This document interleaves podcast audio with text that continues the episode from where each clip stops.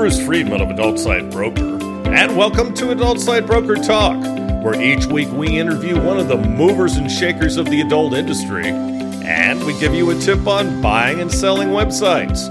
This week we'll be speaking with Jimmy Broadway of Severe Sex Films.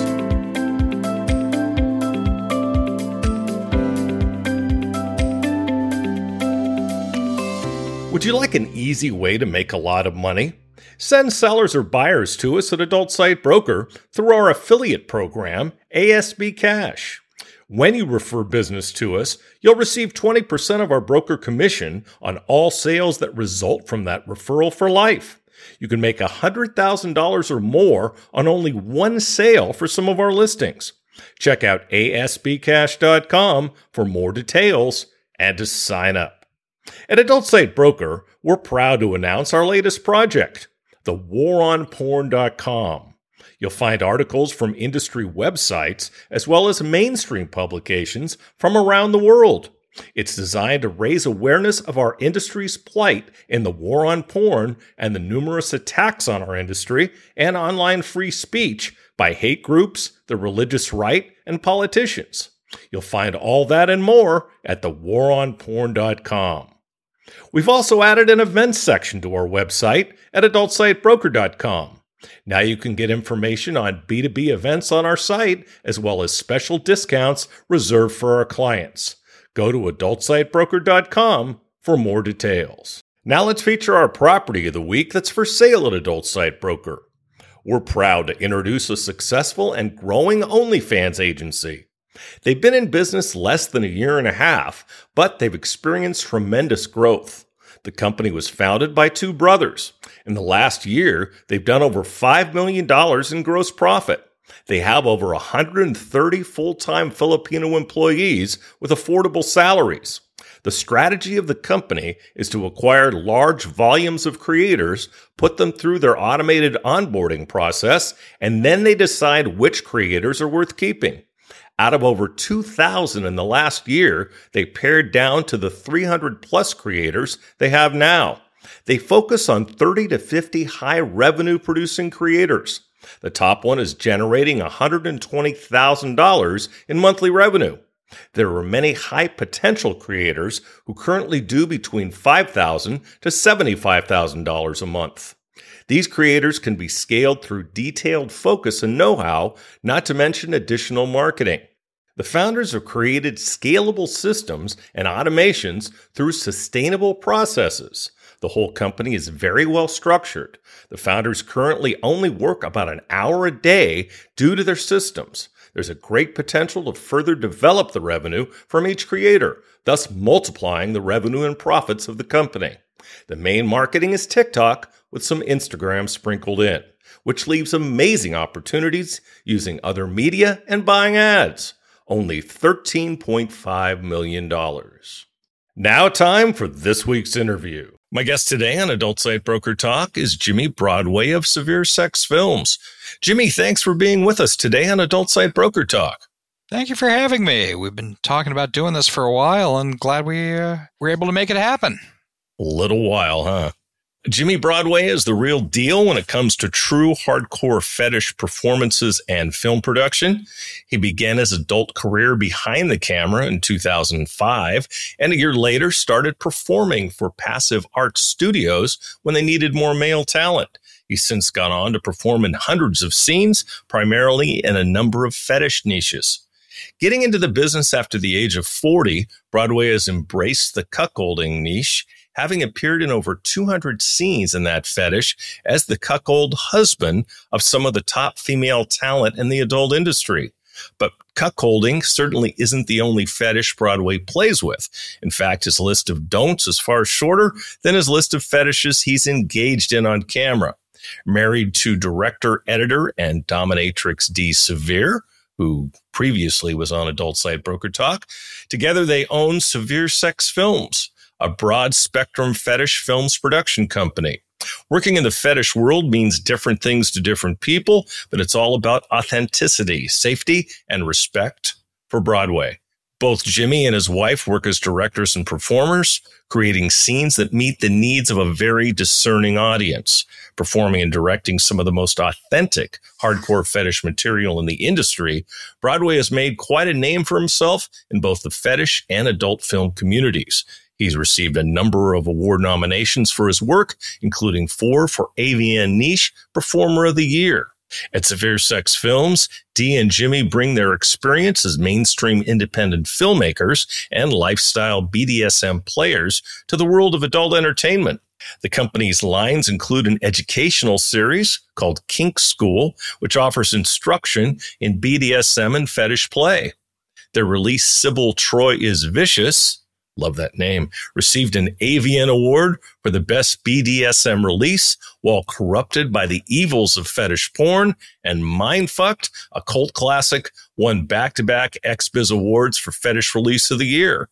Charlotte Sartre, Filthy Angel, and Perversion and Punishment 13 were both honored by the Alt Porn Awards as Best Gonzo Video. Severe Sex Films also features Treacherous and Corrupted, which were screened at the Cine King Film Festival. They have also received numerous award nominations from AVN, XBiz, the TEAs, the Alt Porn Awards, and XRCO. Okay, I got through that. So, Jimmy, how did you get started in adult films? Dee and I started together, and we had been going to these parties at a local fetish club, and the owner of the club had always said to Dee, if you ever want to come and work for me, you know, I always need good dominatrixes. And, you know, he recognized her skill. And we hit a kind of a slow patch and talked it over and said, yeah, let's give it a shot. So she went to work for him and found that working as a pro dom in a house really wasn't her thing. But while we were there, he found out that we were independent filmmakers. We belonged to a co-op in LA that produced over 60 short films over the time it was together, and just everything from commercial spoofs to comedies, dramas, sci-fi, you know, whatever anybody in the group could come up with, we would get together and shoot it. So John, the owner, you know, found out about this, and he had done 2 DVDs at that point and wasn't real happy with the directors on either of them, and asked us, hey, you know, would you be interested in directing a film for me? And we said, sure, why not? Let's do it. So we did. The first one we ever did for Passive Arts Studios was The Headmaster's Office. And it was basically a ripoff of a Czechoslovakian caning video that he had found online. We added a little backstory to it, because the one he found online was basically just 45 minutes of girls getting beaten in Czechoslovakia. But we did a little bit of a setup and a little bit of a wrap up on it, and it was interesting because we brought in one of the photographers from our film group to help shoot it, and very quickly realized that was probably not such a good idea. I was wondering.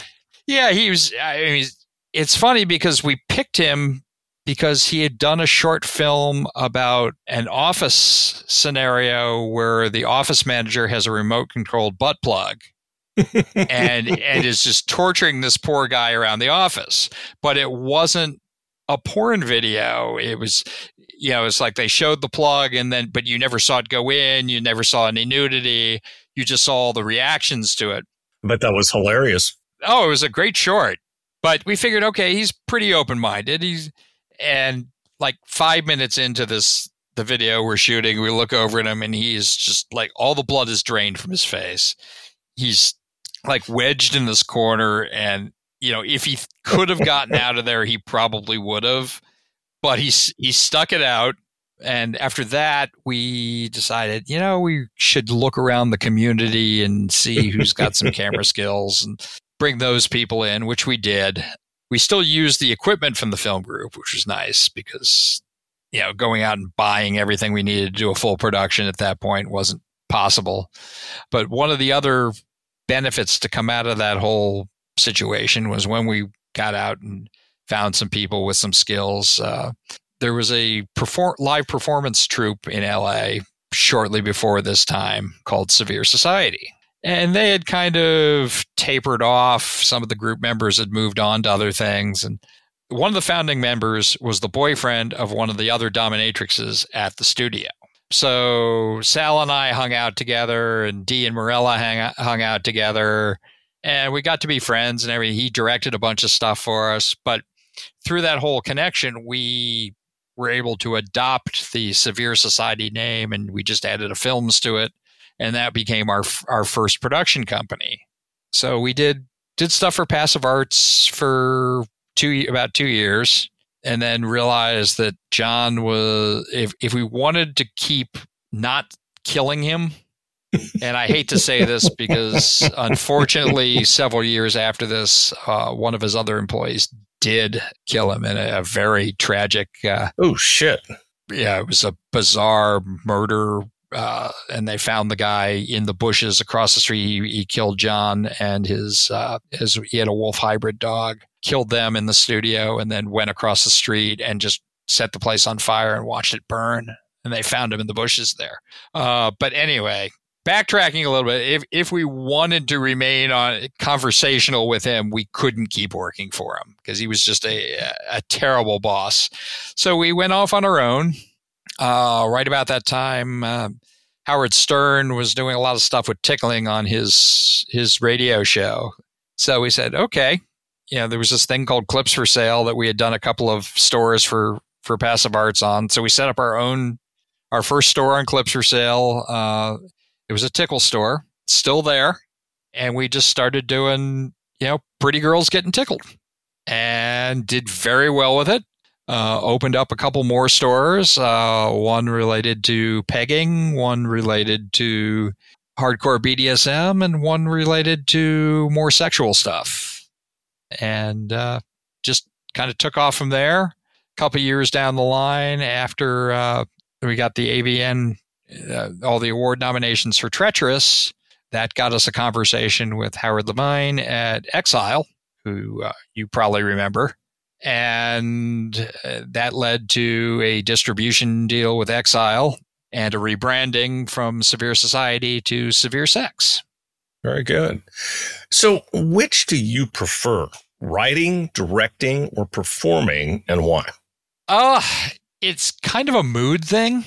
There are days when I just love to be a performer and just go in there and just be told what to do and have fun and just let go of everything. I mean, I love the writing aspect of it. I mean, we don't do full-blown word-for-word scripts on anything, but depending on what the fetish is and what we're going for, we'll have either some dialogue scripted or at the very least an outline. And I love just I'll be chatting with a friend of mine on Twitter, and she'll say, oh, I haven't done clown porn in a while. So I'll say, okay. And I'll just say, okay, clown porn. And I'll just come up with a scenario and write some lines and everything. Or especially like with the cuckolding stuff and the taboo stuff is just coming up with the setup and the concepts and moving the story along that. I really enjoy doing that.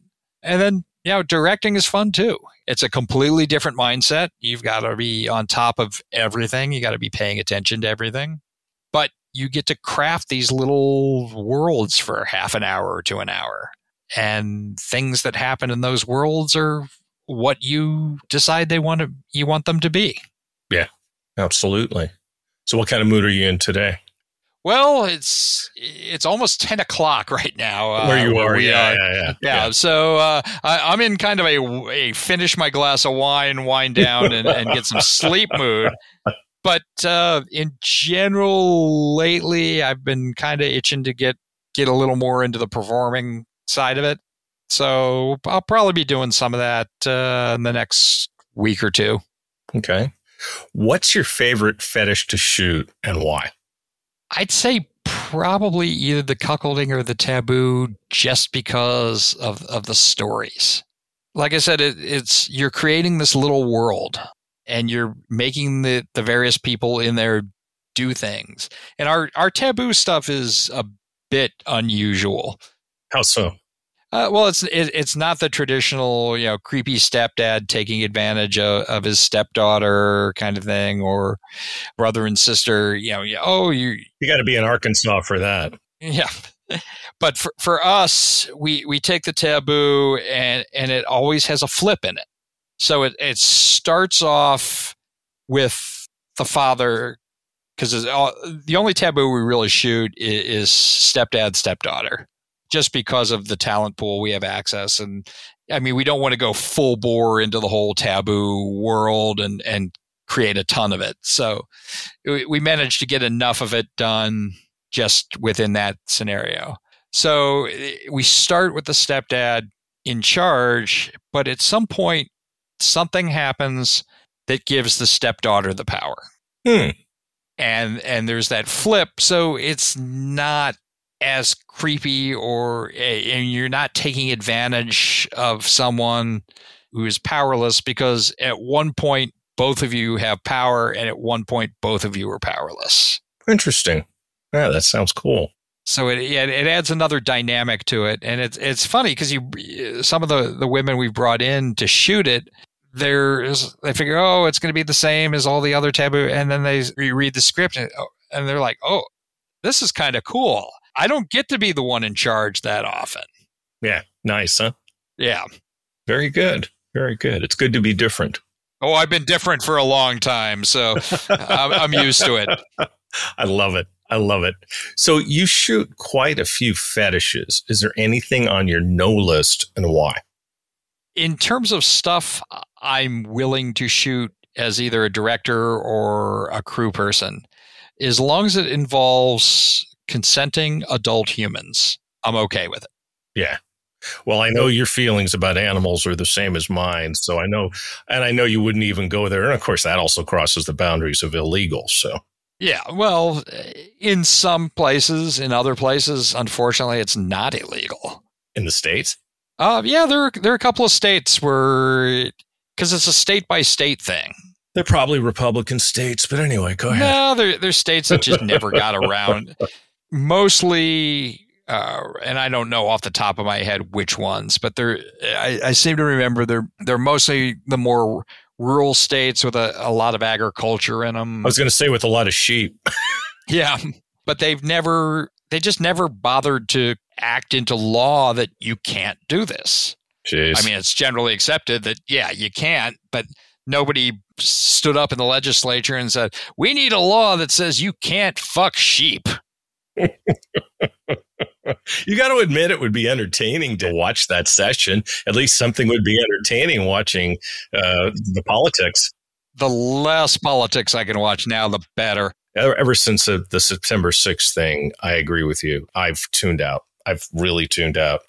And Trump keeps trying to pull me back in, that motherfucker. And my Twitter feed now has some Trump stuff, but it's mainly lock him up stuff. So. But anyway, yeah, so bestiality is a definite hard no. Anything with underage people is a definite no. Anything that's actually non-consensual. I am fine with consensual non-consent. You mean the material is non-consent, but they are consenting to it? It comes up more in lifestyle situations than on film, because obviously in film, everything is discussed ahead of time just to make sure you shoot it. So you're talking about like BDSM? BDSM, but also, abductions and rape fantasy, things that are portrayed as being non-consensual, but going into it, the people involved say, okay, here's, I'm going to give up my control to you. I want you to do whatever you want to do. I don't want to tell you what to do. I want you to tell me what to do. I don't want to have control. But also, as responsible players, they set up, signals and safe words. If they really take a wrong turn, they can stop it. The only problem with those is you're going to have problems with the processors these days. Oh, yeah. Well, like I said, it's, what you do in a live scenario, in a lifestyle scenario, and then also what you do on film. And unfortunately, there is a gap between those two. And a lot of it, I mean, some of the restrictions now are just getting so ridiculous.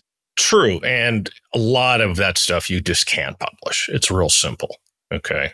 If you publish it, then your website's going to get red flagged by MasterCard and Visa, and you're in trouble. And I'm sure you know what those things are. Unfortunately, they keep adding to the list. Mm-hmm. Yeah, I want to thank our friend at the New York Times for that. Anyway. Well, it's also not even MasterCard and Visa. A lot of it is, and we've kind of discussed this on the message boards and stuff. It's that MasterCard and Visa set a policy, and then the processors interpret that policy and pass their interpretation down to the platforms.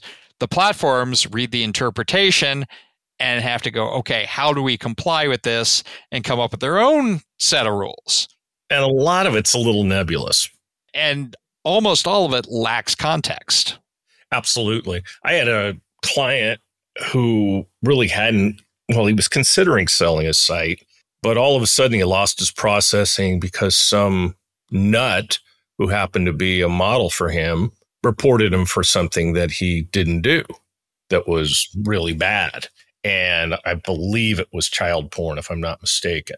Anyway, he lost his processing. And then he came to me and he said, well, I better sell now. And I said, well, I got bad news for you. It's going to be impossible to sell without processing. And he said, well, I was afraid you were going to say that. I'm in the process of working on getting new processing. In the meantime, why don't you see who'd be interested? So we got it done, but it was a tough situation, and he lost his processing because of a report that was false. Mm-hmm.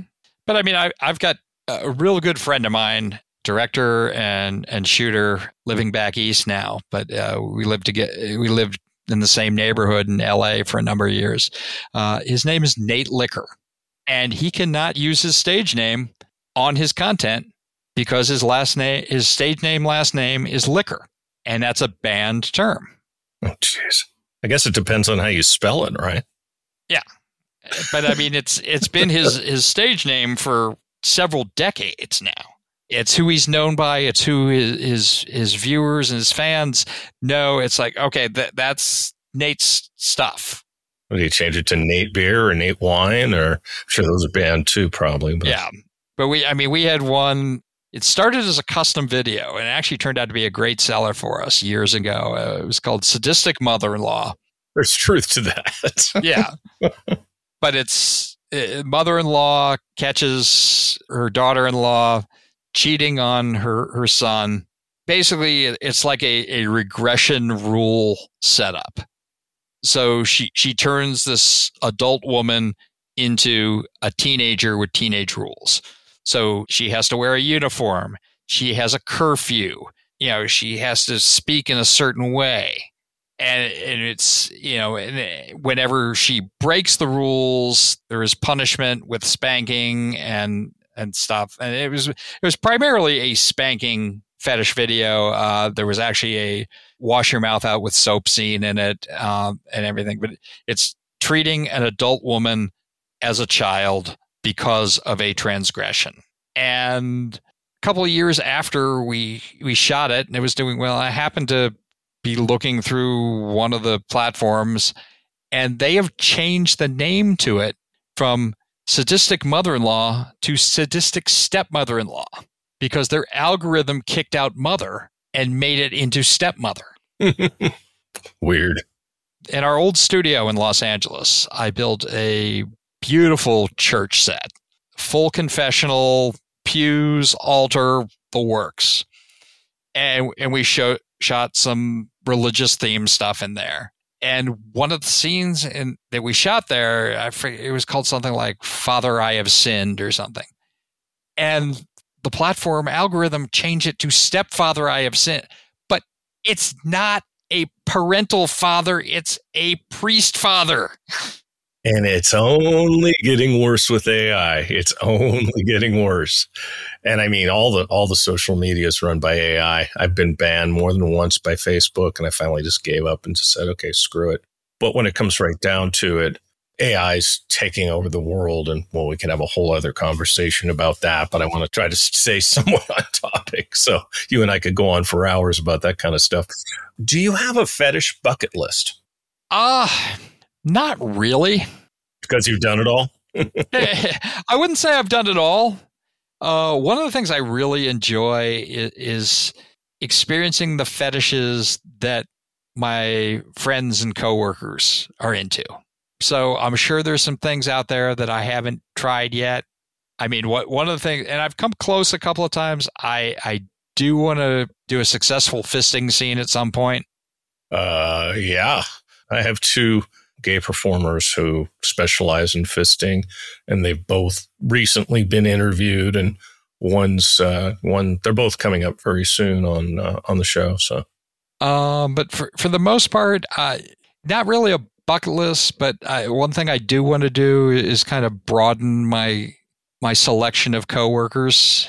It's never been anything intentional, but I want to do more work with trans performers, more bi stuff, and more stuff with people of color. And I just need to work harder to seek out the performers that do that. But it's not just that. It's also, you know, trans performer who's a top, who's into fetish. So it kind of chips away at the broad grouping. Steve and Crystal, I have been good friends for a long time. Tea Awards are one of my favorite weekends of the year. Yeah, I've heard it's great. Oh, it's just such a fun event with just amazing people. It's a lot more casual than the other award shows, but it's just a whole bunch of really amazing people hanging out and having a good time. I've heard it's great. I do want to go. That's one I definitely want to go to. I just have to line my events up carefully, because living in Thailand, getting to the States, it's not like, oh, I'm just going to go out for that. I need to line more than one thing up or it doesn't make sense. I tried that for Miami, and it was painful because I just went down and back, and I did the same thing with Cyprus. Well, I mean, I might just do the very same things if I can't line them up with other things, but it's better if you can line up two shows or line up a pleasure trip with a business trip and all that stuff. So I do want to go to the TEAs though. So how have you seen our industry change over your career? Oh, in so many ways. When I first came in, for the most part, it was on the mainstream adult side. It was a handful of large companies. And then on the fetish side, it was a handful of small companies. And the biggest barrier to production was cost. I was after the film time, which was nice, but still everything was being shot on tape. You had to transfer, you had to edit. And now it's like the capability is of just a phone to shoot video are amazing. And I say that the good thing is now anybody can be a pornographer. The bad thing is now anybody can be a pornographer. Oh boy, you're right.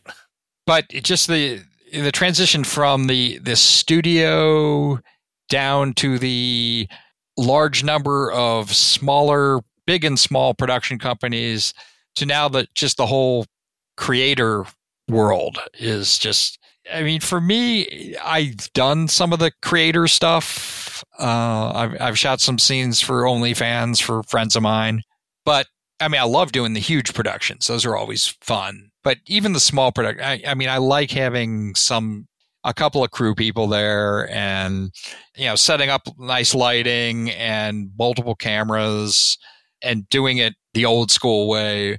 That's been one of the biggest changes. It's just now that just an individual can be a porn company. Yeah. And let's talk about that. How do you think the explosion of the creator thing has affected the industry? Is it a good thing, a bad thing, or what? I think it's both. I think on the good side, it's getting a lot of people that didn't have a voice before, a platform to go out there and be seen and to express themselves in their manner. You know, the bisexuality and the trans and, you know, the performers of color. Because there's so many more opportunities now, there's so many more chances for them to go out and be seen. You're not relying on one production manager doing casting for one company. And if you're not what they have in mind, then you just don't get to come and play. What I've noticed is there's so many, for instance, BBWs who are gaining massive success just as an example, okay? Not to mention trans, because not all of the platforms are that friendly to trans. Just for Fans is real friendly to trans and to gay, because it's owned by a LGBTQ plus person. But yeah, I've noticed all the BBWs now that are showing up at the creator shows, and it's like, wow. And you look at the creator platforms and they're all over the place, and they're all over Twitter, and they're doing well and they're making money. And they're amazing performers. I've got several friends that are larger women, and they are beautiful. They're smart. They're talented. They get great ideas. Yeah, we've had quite a few on the show. And they're fun to work with. And, there's a place for them in our world. And I'm glad that they're finally getting access to that place, because they deserve it. Yeah, because really, before that, the studios had an idea. It was the blonde with big boobs, and that really shut out 95% of the people. Now there's more niches. Obviously, fetish is a lot bigger on those platforms. I mean, Clips for Sale obviously started that. That was where fetish used to pretty much survive, and now it's available on all the other platforms. So that's a good thing. What do you think are the biggest issues that are facing our industry today?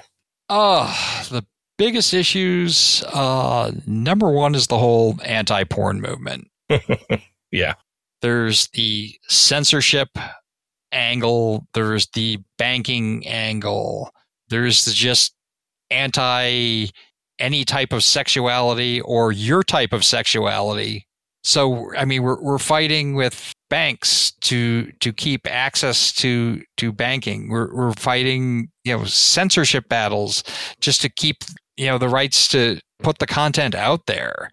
We're fighting with platforms to be able to do the kind of content that we want to do, and that our fans have already shown us that they enjoy and they're interested in and they want to buy.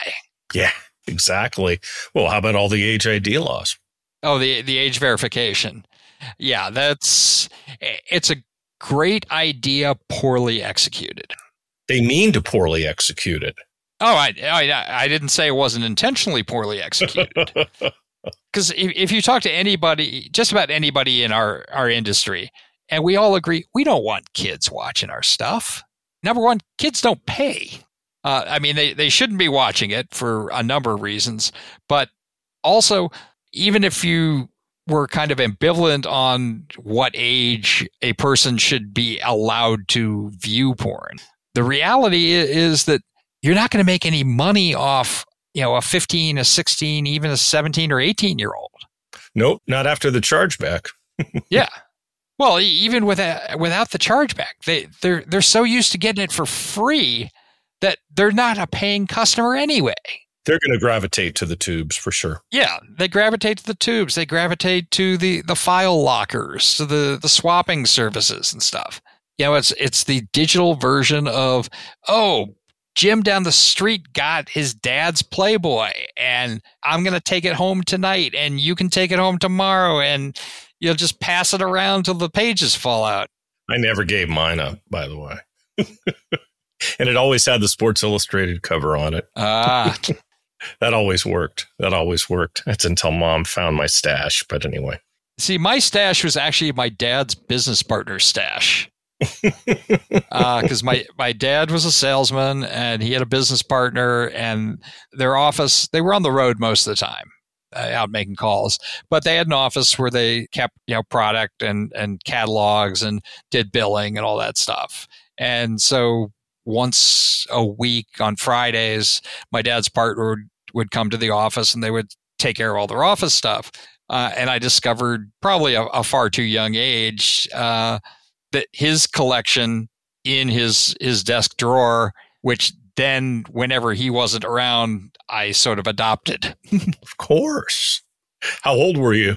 I was probably, I'd say 13 or 14 when I first found it. That's about the right age to get corrupted. Yeah, absolutely. yeah, that's when most of us get, start to go down that road. So it's a good thing. Look at where you are today. I'm trying to think if he had any hustler, but he had a couple of other ones, some of the early editions of Cherry and some stuff that had more of the fetish stuff. And that's where I discovered the fetish content. Interesting. We see where it began. So how do you feel fans can help the industry? They need to speak up. They need to support us. They need to listen to us when we say, hey, this is a problem that needs to be addressed. But hold on a second. Do you think we're properly addressing them? I think some people are, and I think some people aren't. I mean, someone who is excellent at it, Sherry DeVille, she gets a message out to the fans on the problems that we're facing better than anybody I've ever seen. But there are also there are a handful of other performers that are writing for outlets like Wired and Rolling Stone and Vice that are getting the message out. But we need more of it. And we need the people who have membership sites to tell their members. We need the people with the OnlyFans to tell their subscribers, hey, listen, this is the stuff that me and my friends are facing. These are the problems we're having. Banks are being very difficult to us. They're shutting us down because of what we do, what you like to watch us do. Platforms are restricting what we are allowed to do. And some of that stuff is the stuff that I know that you have bought from me in the past. And if you don't speak up, if you don't get our backs on this, then you're not going to get to see the stuff that you want to see. Maybe that's something that the FSC should be encouraging us to do. I think that would be a good plan. And Mike Stabile coming up again soon. I'll be interviewing him. Here we're in September. I'm not exactly sure when it'll run. It's probably going to be after the calendar flips with my backlog right now. But I'm going to be interviewing Mike tomorrow. So, I'll ask him about it. I've had him on once before, and I did a two-parter with Allison Bowden as well. Both excellent people, and we're very fortunate to have them doing what they're doing for us. They're fantastic. They're really fantastic. Oh, I love what they're doing. So what's the secret to a successful BDSM relationship? You mean a personal relationship? Yes. Communication. From the very beginning, it's expressing what you like, what you don't like, how you like things, how things feel. After we went out and played, my mistress would have me write a letter that was basically like a follow-up. It's like she wanted to know what I enjoyed, what I didn't really enjoy, how I felt about various things, how I'm feeling 2 days later. But it's constant communication. Honest communication. Don't say what you think your partner wants to hear, but tell them really how does it hurt? Is it a good hurt? Is it a bad hurt? Can you take more of this? Do you really wish you would back off? Is something not working for you, but maybe, you'd be okay if you tried this instead. But it's just nonstop communication from before, the scene to in the scene to after the scene. And then, if you were in more of a full-time relationship rather than just a dating or just a play relationship. I think they call that a 24/7, 365. Well, but it's not necessarily 24/7, 365 fetish. I mean, Dee and I have been together for 25 years now. Well, congratulations. Thank you. I mean, there are times when the fetish and the BDSM is the farthest thing from our minds, especially with COVID and with workloads and stuff. And it's like, you're not thinking about playing or getting tied up or any of that. You're thinking about, okay, somebody has to do the dishes because this is getting out of hand and we don't have anything to eat off of anymore. And somebody has to go and get dog food because they're looking at us with those cute little faces and they're starving. And it's just the day-to-day stuff. I mean, the communication is still the key there, too. I think it's a key to any relationship. So how do you feel about the portrayal of fetish and BDSM in the mainstream? There have been some really good hits and there have been some really bad misses. One of the movies I really enjoy was Secretary. And I thought that was a pretty good portrayal. Babette Schroeder's Maîtresse is an excellent portrayal. There's a British film called Kinky Boots that's fantastic and so funny. But then you also get into things like 50 Shades and, you know, the various, I call them the frat boy movies, where they use a fetish or a dominatrix as a joke. Yeah, more of a prop, right? Yeah, well, as either a punchline or a setup for a joke. That's the kind of stuff that bothers me. I thought the original CSI series had a character named Lady Heather that I thought was fantastic because they showed the real life side of her. They showed respect for the fetish side of her as well. She was never looked down on because she was a professional dominatrix. She was never, made fun of for it or mocked or thought less of. It was just, that was her job. They treated her exactly the way they treated a chef or a showgirl or a pit boss or an auto mechanic or any of the other professions that they portrayed on that series as a human being that does something as a job. And that's what they are. Well, of course, we know that. We know that everyone works in this industry is also a human being, but unfortunately, many outside don't. Yeah.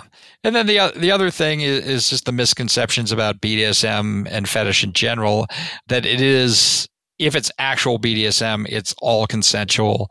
It's all discussed. You go out and you learn, you take classes, you practice. I know people, they get a new whip and they will whip a pillow for 6 months until they know exactly how that whip feels in their hand and can hit little tiny spots on that pillow at will, because it's not a game. It's something where somebody can get seriously injured if you don't know what you're doing and if you don't take it seriously. But before they will ever, use it on a human, they will spend months just making sure they know exactly how that piece of equipment is going to act in their hand. If it's non-consensual, then yes, that is abuse, but that's not BDSM. That's an abusive relationship, and it's a completely different thing. No two ways about it. Solid line between the two. So anyone that follows you online knows that animals are very important to you. That's something we definitely agree on. We have 6 dogs, as my listeners well know. One of them sleeping on his sofa next to me here. So tell us more about that. I mean, I grew up with dogs and cats. I was actually just back visiting my mom, and there were 3 deer in the yard. We share this planet with these creatures. It's not our planet that they happen to hang out on. It's everybody's, and we share it, and we have no right to take away their right to share the planet with us. But like I said, I grew up with dogs. I went up a stretch from the time I went off to college until I met Dee where I didn't have a dog, just because I knew that I couldn't properly take care of it and give it the life that it should have, just between my work schedule, my travel schedule, and everything I was doing. And then once I met Dee, she had 2 dogs that I adopted with her immediately. And, Foster and Bundy were like our kids. Yes, I know how that is. And in the 25 years we've been together, we've now had 10 dogs together. Currently have 2. Only 2. 2 is a good number, unless you've got like a farm or something. No, we don't have a farm. We just have a lot of animal hair around. Believe me, we've got that. We've got 2, but one of them is 95 pounds and the other is 70 pounds. So we still got a lot of dog here. Yeah, you do. And you get a lot of dog food. Oh, yeah. We're the only people I know that meal prep for our dogs. We do, too. We've had to take the two older boys off of the fresh protein because they've got some kidney problems. So now they're on a special kibble. But, ooh, that shit's expensive. I'll tell you what, especially imported to Thailand. Oh, God. But, you know, you got to take care of your kids. And when we saw the kibble itself wasn't good enough, and we got the wet stuff, and that also is quite expensive, but they're very important. A couple of ours over the years have passed from cancer. And we start thinking, yeah, you know, we're doing everything that we can for them. And, you know, maybe we should be getting them some better food. Not that what we were feeding was bad, but we could do better. So we looked at some of the services, and like I said, you know, Stanley's 97 pounds, Fiona's 70, and to feed them like a fresh food service would be over $400 a month. It's like, we love them, but we can't afford that. Oh yeah, we get frozen fresh chicken breast with rice and vegetables, and yeah. Fiona's allergic to chicken. But we started looking at what was in the various meal services, because they all list their ingredients on their websites and everything. So, and it's like, this isn't that hard. So once a week, we get 4 pounds of salmon, 3 sweet potatoes, 2 boxes of couscous, and a pack of spinach. We cook it all up in a big pot, and we parcel it out into little plastic containers and freeze a bunch of them, and then just bring them out as we need them to keep it from going bad in the fridge. Because we made that mistake early on. That salmon can get awfully ripe smelling about 6 days in. Salmon will go bad, but so will the chicken. You know, the chicken does the same thing. So sometimes we give them tuna. The expensive water packed, of course. Ooh. Fancy. Got to, man. You got to. They're special creatures. That they are. Yeah, absolutely. Well, hey, Jimmy, I'd like to thank you for being our guest today on Adult Site Broker Talk. And I hope we'll get a chance to do this again soon. I hope so, too. Thank you for having me. You were fantastic. Thank you. My broker tip today is part 2 of what to do to make your site more valuable for when you decide to sell it later. Last week, we talked about converting traffic and improving user experience. Make a good offer. If you're selling something and the offer isn't good, you won't make money. It's plain and simple as that. And if your offer is to contact you or to get more information, then make the offer attractive and easy to understand. If you're selling something, make buying easy. Show them an easy way to buy and then leave. Help them by making suggestions on what to buy.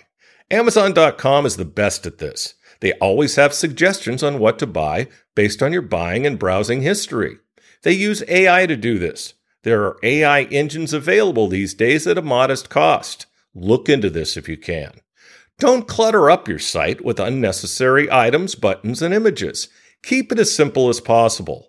The best and most successful sites are the simple ones, the ones that lead you to take the action you'd like them to take. It's not that hard. Just remember, when you're putting together any site, try to think through the buying process like a human being. Whatever you do, don't turn over that process to your designer. Don't just say, "Build me a website." What you'll get out the other end will not give you what it is you're looking for. Give them as much direction as possible and make it easy for them to build a site for you that makes your business succeed. Next time, we'll be speaking with elite companion Amy Taylor. And that's it for this week's Adult Site Broker Talk. I'd once again like to thank my guest, Jimmy Broadway. We'll be off next week for the holidays. Happy holidays to all. Talk to you again next time on Adult Site Broker Talk. I'm Bruce Friedman.